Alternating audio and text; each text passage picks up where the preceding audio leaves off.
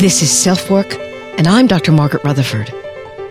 At Self Work, we'll discuss psychological and emotional issues common in today's world and what to do about them.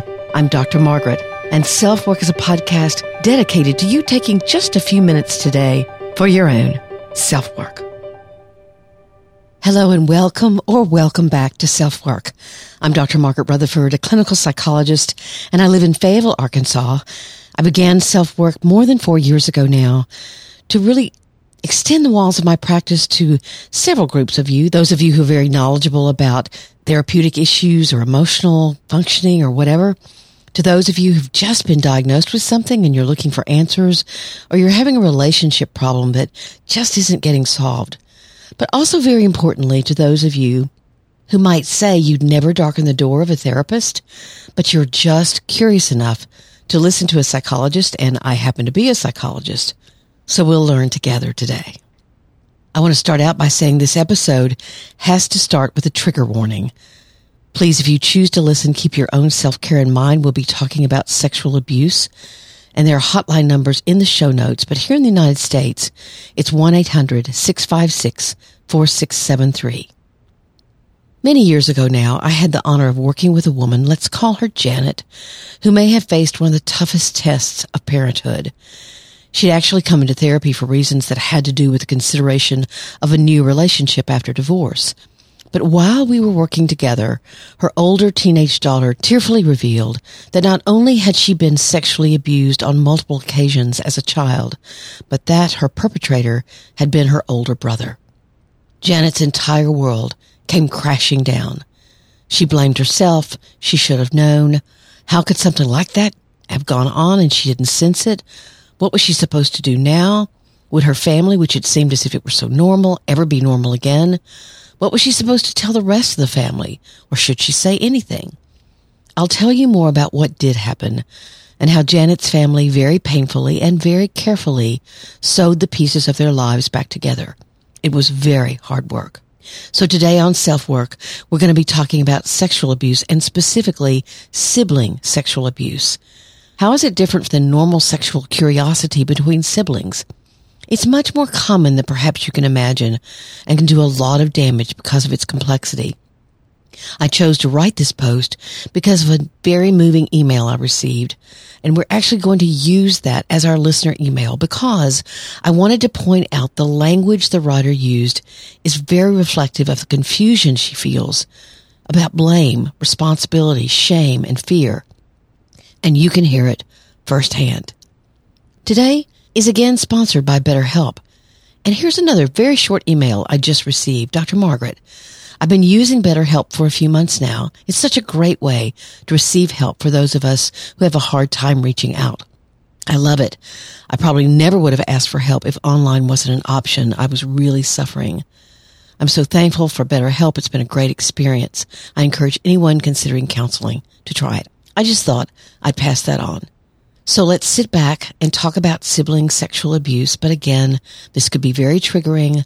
Please know that this episode is heavily annotated, meaning there are a whole bunch of links in the show notes for all the information given. So if you're hungry for more info, you can go there. But also there is international helpline information for anyone who might want it. But I'm not going to say 10 times you can find something in the notes. Just take that as a given and go look if you're curious or you need to.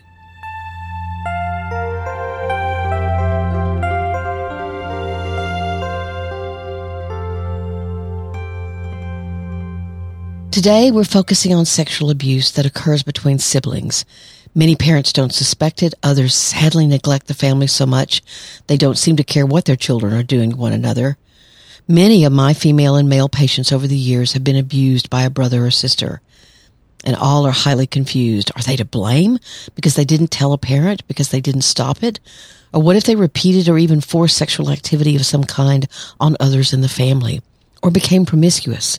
Because often this kind of activity is passed on and can even become what's seen as normal. Before you begin to tell yourself this could only happen in certain kinds of families, whatever your own definition of that might be, let me stop you Sexual abuse can occur anywhere, anytime, in any kind of family. And let's make sure we're also remembering that sexual abuse isn't about sex only. It's much more about control than anything else, feeling empowered. Let's first go over some facts.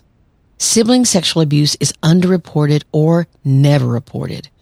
Yet the rate at which children are being abused by their siblings is significantly higher than the rate at which children are being abused by adult family members. In fact, a study quite a while ago, and I was a little disturbed by that, but it still found, even in 2002, found that at least 2.3% of children have been victimized by a sibling, while only about 0.12% are abused by an adult family member. So that's double.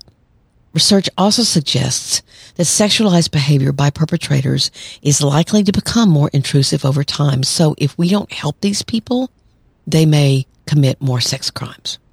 Here's some more facts.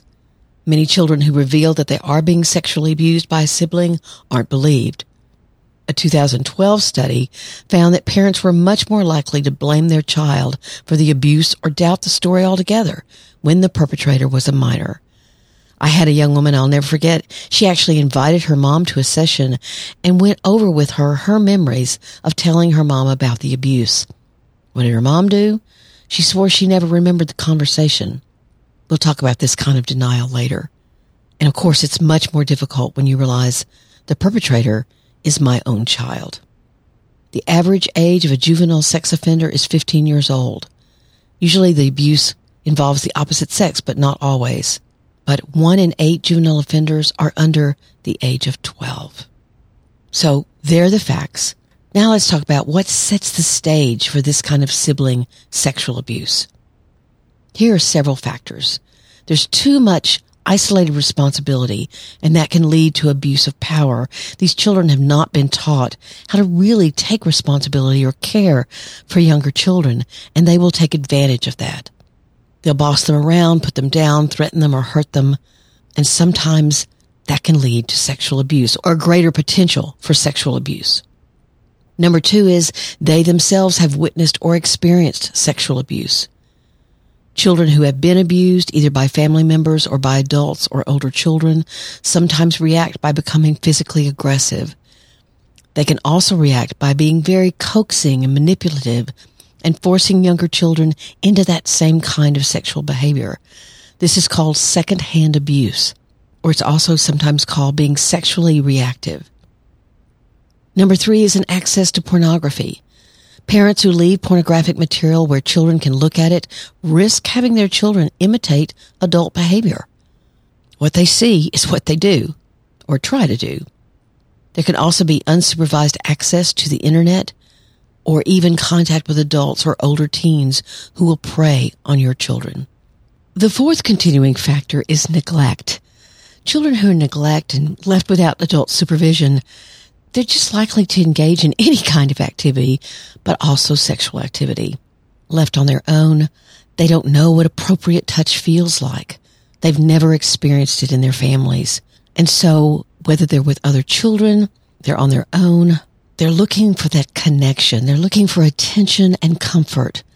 And so, because this basic need is not getting met, it sets the stage for this to happen. I remember working with a woman who did not even remember her own sexual abuse by her brother until her child turned the age she was when it began happening.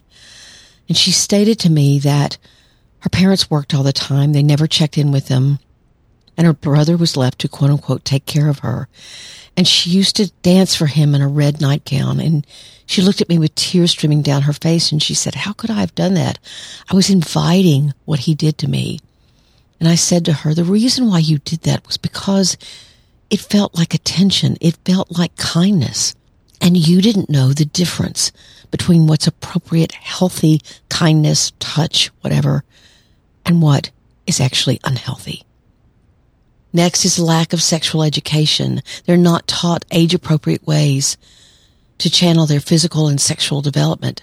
And so they're more likely to act it out with neighborhood kids or their younger brothers and sisters. And then there's inadequate socialization. They're children who aren't allowed to play with their peers. And a terrible sense of isolation again can make them very hungry for connection. One article suggested that often an older child so wanting to be included in a group would be egged on to have sex as a kind of initiation requirement, and sisters or brothers are the likely candidate for that.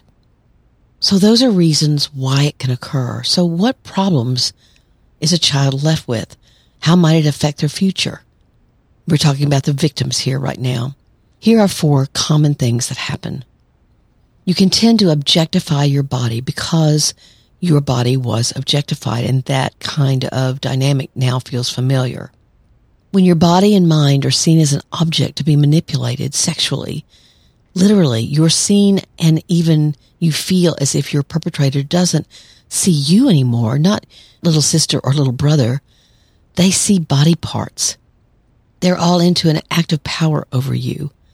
So you can continue using your body in this very objectified way Sex is just a way of getting control or getting something you want, and you use your body like an object to get that. You can continue this far too easily into adulthood. Let's face it, you may not even realize that healthier ways of developing relationships are even possible.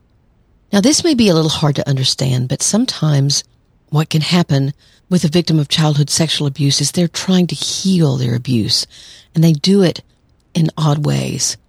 For example, I had a patient who'd been abused and she was promiscuous, but she always had or thought she had extreme control over her sexual partners. This can also happen when the victim is still a child themselves, but are trying to heal from their own shame. Also, you have to understand that neglected and abused children, again, like we talked about, are wanting for kind touch, for positive attention and reaching out to others sexually can be seen as not only familiar, but at least a way to get some of that attention. But then if they're the perpetrator, even though that may seem odd, they're also trying to heal that hurt of being so manipulated and so used. We've talked about the Karpman triangle before, and I will have that episode in your show notes. The Karpman triangle talks about when one person's been abused, they can take the triangulated roles of savior and perpetrator. So think of a triangle and think at one of the points there's victim, at one of the points there's savior, and at one of the points there's perpetrator. They will jump in between these three roles. It may feel like healing, like you're getting power from being the savior or the perpetrator, but you're still actually caught inside the trap of abuse. Think of it as sex being strongly paired with the intensity and emotional turbulence of abuse, then that can be what's sought, or again, very familiar. And so jumping around in those different roles keeps the chaos going, even though you're trying to heal. The third one is being sexually aroused by abusive behavior.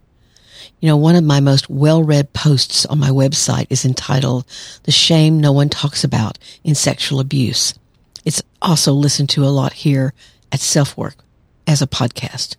Your body can often respond even when you're being sexually assaulted. It's built to do that. Arousal is part of what makes sex happen more easily and readily. But then some victims get sex and sexual abuse confused and begin to believe that abuse is a normal part of the sexual experience. So they seek this kind of abuse out. It can be very, very damaging. Victims are also very angry. Even if they push the anger out of their conscious awareness, it can come out in all kinds of ways, passive ways, subtle ways, and not so subtle ways, either in their friendships, relationships, or even in their parenting style. Maybe they decided no one will ever control me again, and thus sexual vulnerability is completely out of the question. Or they can develop what's called sexual anorexia, where the entire act of sex seems repulsive, even though they may engage in it or be obsessed about it. This was a term, sexual anorexia, created by Patrick Carnes, who has brought the world's attention to sexual addiction. So these people are angry. They may have low self-esteem, but they're also very angry. So if you're a parent listening to this, why might it be difficult to recognize sibling sexual abuse? In your own family. Certainly admitting it and not denying it can be hard and I'm about to finish the story of Janet and I will tell you what happened with her. But before we do that, I'd like you to listen to this very special message from BetterHelp about an offer they have for you.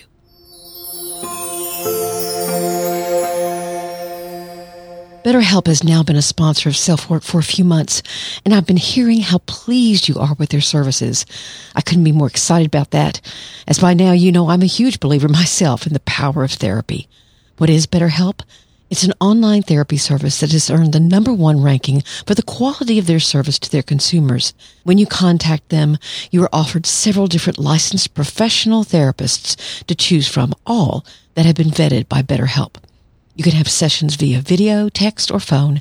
And I found, because of course I checked it out before recommending it to you, that each therapist was very available, literally a text away, and made some of the same therapeutic suggestions to me that I'd offer myself as a therapist. Here's an excerpt from a listener who wrote in. I'm a 23 year old living in Brazil. I'm only writing this message in order to express my gratitude towards you and your podcast. Having anxiety disorder, I always felt like I needed therapy, but I was too anxious to start it. With self work, not only I've learned some valuable insights about dealing with my condition, but also the basics of how therapy sessions work, which allowed me to finally get some courage to start it. With the coronavirus pandemic, I'd also been concerned about attending personal sessions, but then I learned about BetterHelp in your podcast, and it sounded just perfect for what I needed. I've been getting online counseling from BetterHelp for six weeks now, and I feel like it's been helping me a lot. That's just so wonderful to hear. And now BetterHelp has a special offer for you. 10% off the first month of sessions if you use this link. Trybetterhelp.com slash selfwork.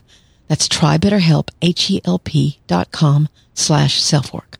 I'm never more honored than hearing someone sought therapy after listening to self-work. And if self-work is helping you, maybe BetterHelp is your next step.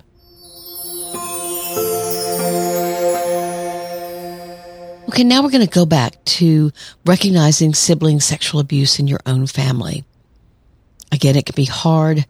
The important thing is to get help. So why are the reasons why parents don't see it happening? Remember, the victim may be too young to know it's even abuse. So she or he might not tell you. It's just something that happens in your family. It's what your brother does to you at night or your sister. If your older sibling is the babysitter, then you heard your parents tell them, now do what they say. So again, you don't recognize it and you wouldn't tell a parent, but you can begin to try to look for signs. Again, there's a distinction between sexual play that's normal and sexual activity that's not normal. We're going to talk about that in a second. Of course, the abuser may be enforcing secrecy, by threatening to hurt the victim or even the parents. And of course, there's always shame, and especially if they experience pleasure while they're being abused, so the shame keeps them from talking to you about it.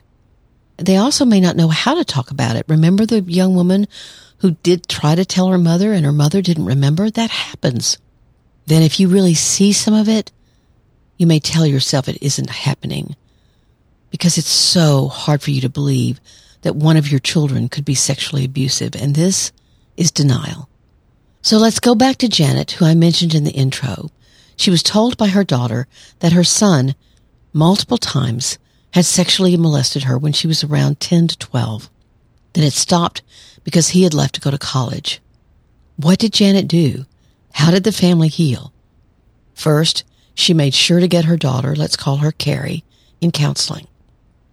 Carrie wasn't ready in any way to confront her brother. Then Janet went to the city where her son lived, let's call him Jason, and confronted him. He was first defensive, but they'd always had a good relationship. And after reassurance that he'd always be loved, he admitted the abuse to her. Not everything at first, but it was a start. Then she told Jason, who was 23 at the time, what would be expected of him. That he would get himself into therapy that he would not have any contact with Carrie until and if she was ready. That Janet wanted them to do therapy together because they were going to have to work on their own relationship. And then somehow he was going to have to tell his father, with the help of his therapist, about it.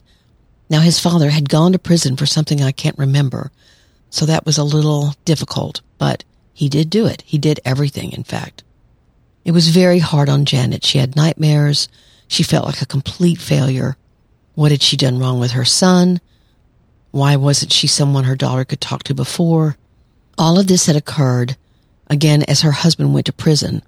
And they were divorcing at the time all of this happened. And she realized she could well have been somewhat checked out. But again, we just listed all the reasons why sometimes you don't know. So Janet had much of her own work to do. And if memory serves, there were more than a couple of holidays and birthdays where only one child attended whatever celebration there was. They weren't ready to see one another for a long time, but eventually, and with the participation of both their therapists, they met. He apologized and didn't get defensive. He figured out why he needed that kind of control, and she, on her part, began to forgive him. True trust would come much later. But with Janet loving them both, trying to keep her own fear and despair from controlling her actions, and with the help of a stepfather that came along who was kind and non-judgmental, the family was changed, but not lost. And the last I knew of the family, they were beginning to spend time together. Let's talk a little bit about that all sexual play is not abuse. Sexual play happens between children who have an ongoing mutually enjoyable play and or school friendship. Always the play is between children of similar size, age, and social and emotional development. It's lighthearted and spontaneous. The children may be giggling and having fun when you discover them. When adults set the limits, children are able to follow the rules. But there are also guidelines in the article by stopitnow.org that is in your show notes for when you can determine it's not healthy behavior. And let's clear up one more fact. It is wrong to believe that all victims of sexual abuse become abusers themselves. In fact, that's far from the truth. Many are horrified by what happened to them and can even become hypervigilant for their own children's safety. Some recognize that they are providing a safe home and try to stay a little bit more rational about their own kids. But many, many people who are abused do not abuse. In fact, here's a quote from a study on teenage boy sexual offenders. The message here is that sexual victimization alone is not sufficient to suggest a boy is likely to grow up to become a sex offender. But our study does show that abused boys who grow up in families where they are exposed to a great deal of violence or neglect are at a particular risk.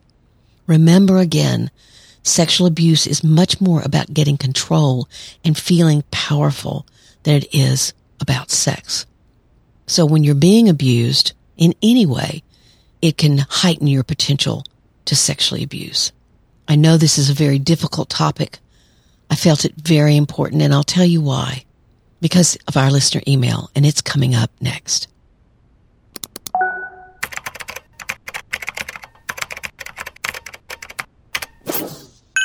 So for our listener email today, I wanted to take a recent email I received about this very same kind of trauma and let you hear the language someone uses to describe what went on and how you can begin to see their own shame. I'm actually going to have this conversation in the show notes of this email because I have bolded certain parts so that it's very clear to you what I'm talking about. She writes, what do you do if you're carrying the guilt and shame of being sexually abused as a child, but also the guilt of taking part in the abuse? My abuse started, bold, when I was probably two years old, by my sisters and cousins who were all older than me.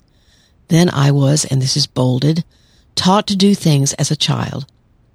And my first and only sexual experiences were us kids doing sexual acts to each other. This went on until I was about 11 or 12. Bolded. Family members were involved and no one talks about it to this day. But I suffer mentally with it. I feel like it was my fault. Mostly, bold, because my sisters, the two who abused me, would say this to me, that I didn't speak up. And bold, when I was seven, I was raped by a male family friend. I never told. Now as an almost 40 year old woman, I still bold, feel ashamed, like someone should have stopped it. I could have bolded the whole paragraph, but I only bolded the parts that screamed irrational thinking, shame, confusion, fear, more shame, blame, and defensiveness of the other family members. Let's go back to the first one. She was two years old when it began. Think of a two year old you know and think about what they're normally learning. What if it was how to do a sexual act? They would think was fun or some form of play. As long as it didn't physically hurt, nothing in their gut would be going off. Then she says, and I was taught. Now I know I did everything my brothers told me or taught me to do to try to get them to like me. So I was included.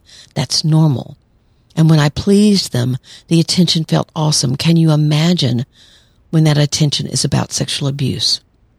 Now, even when she talked to her sisters about it as adults, her sisters have stayed in denial and blame. And that's so wrong.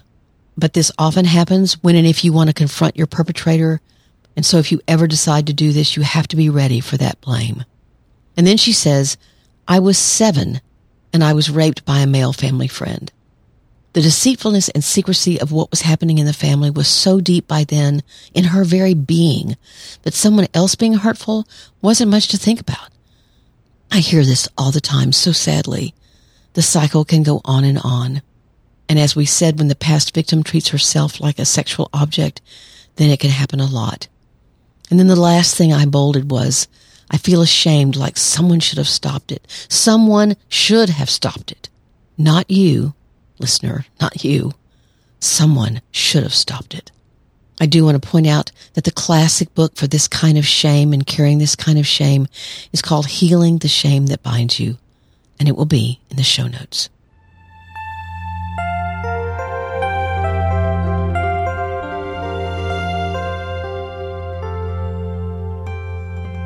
Thank you all for being a part of Self Work today. I'm so honored that you are here. And for those of you who've left ratings and reviews on Amazon for my book, Perfectly Hidden Depression, you do not know how much that means to me. And I can actually tell, gosh, we've gone to like 173 ratings and reviews. People are reading. They may not be buying too many of the books, but they're reading them. They're reading the ones they've bought and liking it so much that most of my ratings are fours and fives. Please, if you are someone who needs a lot of control and you've been hiding trauma in your life, whether or not you think you're a perfectionist, I think my book may be able to help you. If you like self work, you'll like my book. And there are over 60 exercises that can help you and guide you through this very difficult journey but also on Apple Podcasts. Thank you for your ratings and reviews there. I welcome them. You are my best advertising team, all of you, and I so appreciate it. You can find me on Instagram at Dr. Margaret Rutherford. You can email me at AskDrMargaret at drmargaretrutherford.com. And you can subscribe at drmargaretrutherford.com and you will get a weekly newsletter with everything that's going on with me, as well as this podcast and my weekly blog post. So come subscribe at drmargaretrutherford.com or subscribe wherever you listen to Self Work. Thank you again for being here. Take very good care. These are strange times. We're all trying to live through something we have never lived through. Please support one another. I'm Dr. Margaret, and this has been Self Work.